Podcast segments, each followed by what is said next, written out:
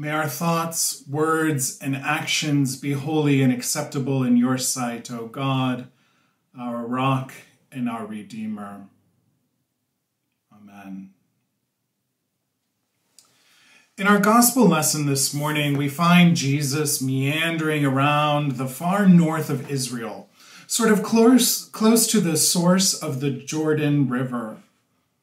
He's traveling with his disciples and he asks them two questions.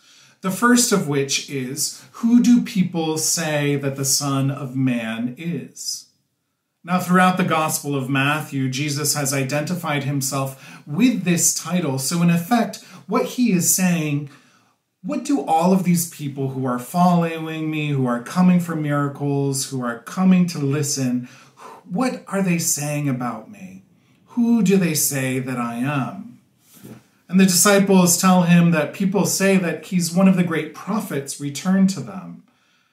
John the Baptist, Elijah, who the book of Malachi prophesied would return one day, Jeremiah, or some other great prophet. And then Jesus asks them a second question, and it's this question that really rings loudly in my ears this morning. He says to them, But who do you say that I am? And Peter promptly responds, You are the Messiah, the Son of the living God. Jesus praises Peter, telling him that he got it right, and blesses him for his insightful answer. But I wonder how much clarity do we actually receive from this answer? How is our understanding of Jesus deepened by these titles? Three archaic titles the Son of Man, the Messiah, the Son of the living God, or more commonly, the Son of God. The first title that is used, the Son of Man, is perhaps the most enigmatic of the three. Scholars 2,000 years later have still not yet arrived at a consensus as to the actual meaning of this title. There have been several different thoughts throughout Christianity. In early Christianity, this title was thought to just denote a human being, that a son of man, a son of Adam, was, was just a human being. But over time, different understandings arose, especially around the time of the Protestant Reformation. It's almost 1500 years after Jesus' life. One of those understandings is that this title is actually placing an emphasis on Jesus' human nature. That the title Son of Man is contrasting Jesus' human nature with his divine nature, and it's emphasizing his solidarity with humanity. Another understanding of this title is that it's a messianic title, that title, that it's sort of a, a title that, that was used to talk about somebody who would come and bring salvation. A third thinking about this title is that it's an idiomatic expression we have lost the meaning of. That everybody in Jesus' day would have known exactly what the Son of Man meant um, but today we've lost that exact meaning, and perhaps one of these understandings is the right one, or perhaps it's some combination, or the truth lies in between all of these. The second title, Messiah, is the one we use most frequently. In the Greek, um, this word is Christos, from which we derive the English word Christ. Christos Christ. In both the Greek and the Hebrew, this title means the anointed one. So when we say Jesus Christ, what we are actually saying is Jesus, the anointed one. Christ isn't some last name of Jesus, but it's actually that title, Messiah. The anointed one, the one set apart to lead. In the Hebrew scriptures, we hear about the kings of Israel being anointed with oil. And still to this day, the monarch of the United Kingdom, in the ceremony, in the coronation ceremony, is anointed with oil. And this title, Messiah, has more meanings a, a promised leader who would come and save the people. The ter- third title, Son of God, which is used frequently in combination with Jesus, somehow emphasizes Jesus' connection with the divine.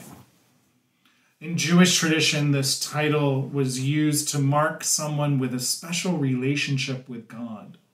Somebody who God spoke to and they heard and they acted on what God said to them. In Christianity, we talk about all of humanity being children of God. That you and I are sons and daughters and children of God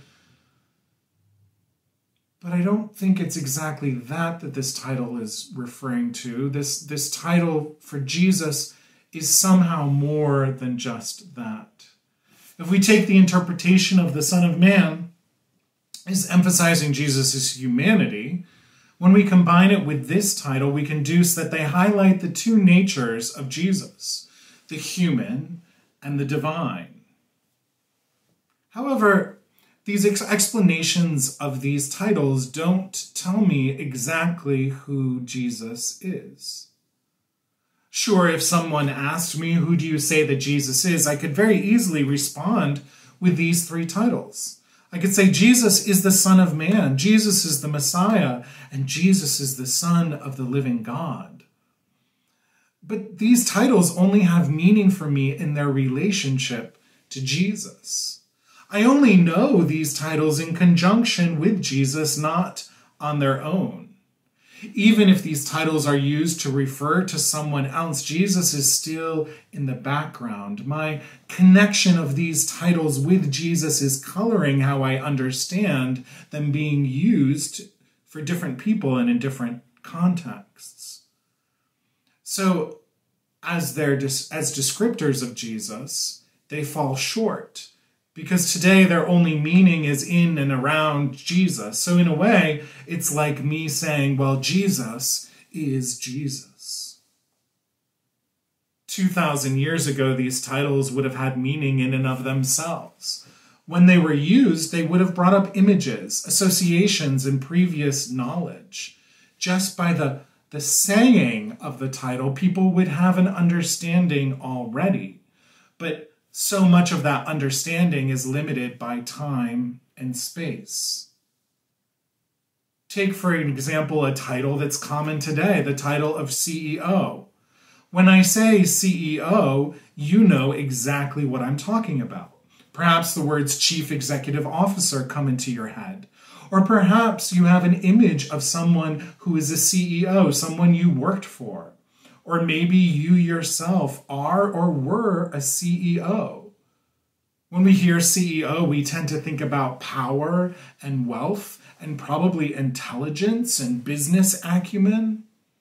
But if we went back even just 150 years ago, if we described somebody as a CEO, no images or thoughts would arise. It wouldn't be a helpful descriptor all they would think of, oh, this person is a CEO, so that's what a CEO means.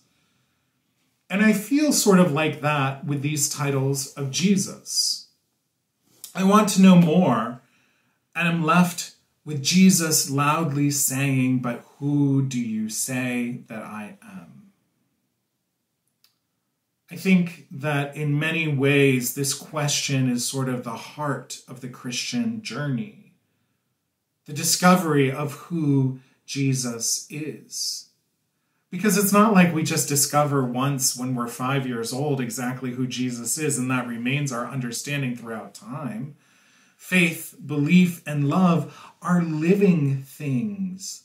They grow, they accompany us, they're shaped by who we are and what life, where life brings us. We don't just reach an understanding and it remains static for life. Even the idea that we can arrive at some universal understanding for all time is suspect. In the first half of the 20th century, the philosopher Martin Heidegger came up with the idea of the hermeneutic circle. Hermeneutics is just the study of how we interpret things, how we make meaning and understand things. And perhaps previously, the, the, the idea of how we understand is that we're here, sort of an impartial partial observer, and the object or the text or the thing that we're studying is over here. And we can just look, and if we think hard enough and if we know hard enough, we can figure out the meaning of that text or object for all times, and there's one true meaning. And Heidegger comes along and he says, no, that's actually not right because you're forgetting half of the equation. When we come into understanding, it's us and the object. And the way that we understand the object is shaped by who we are, by our education, by where we were born, by our socioeconomic status, by all of the things that we have experienced in life. That shapes how we understand the thing that we are studying. And so we bring ourselves into the understanding process. But as we understand this object, as we understand this text, we ourselves grow and we are changed through this object and this text.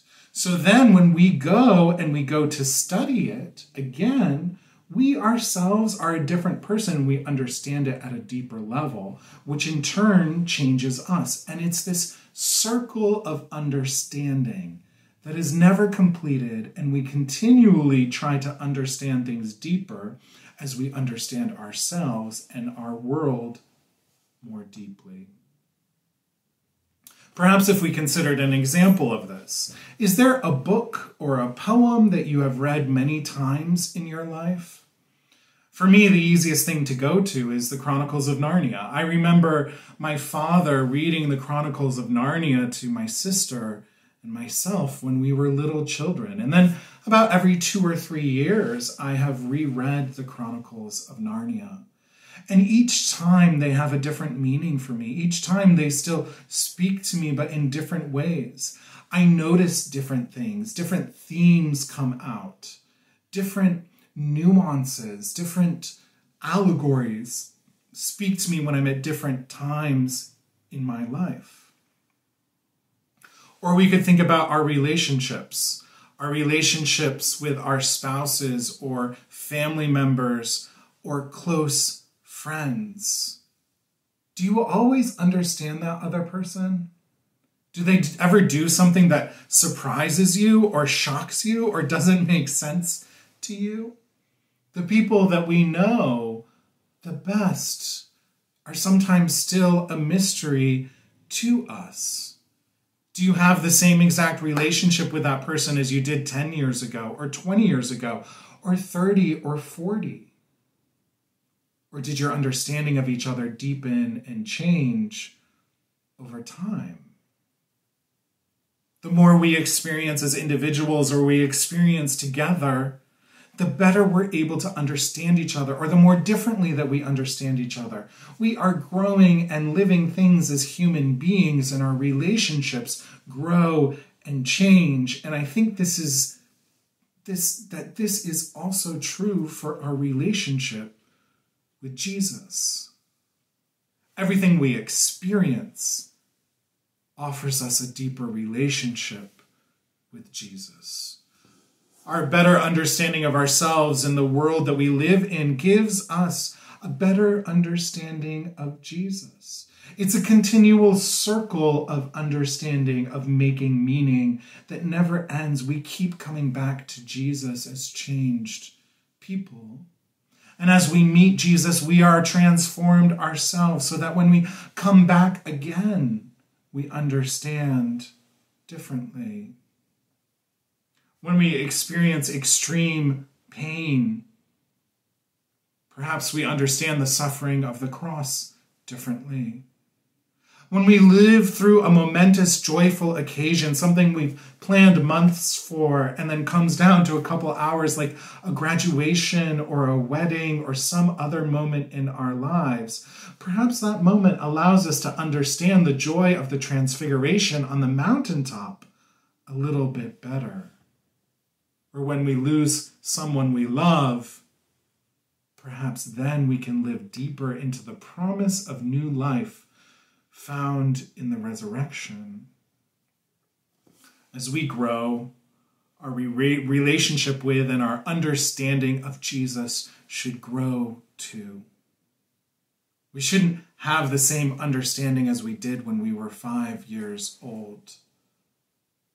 You see, I don't think it's so important to come up with an immutable answer to Jesus' question, but who do you say that I am? Rather, that meaning is found in the continual asking of the question. Let's look back to our gospel story. Even though Peter gave a quick and good answer, he didn't fully understand who Jesus was.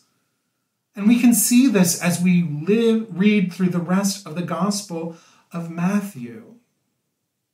His relationship with Jesus changes over time. It's not about knowledge.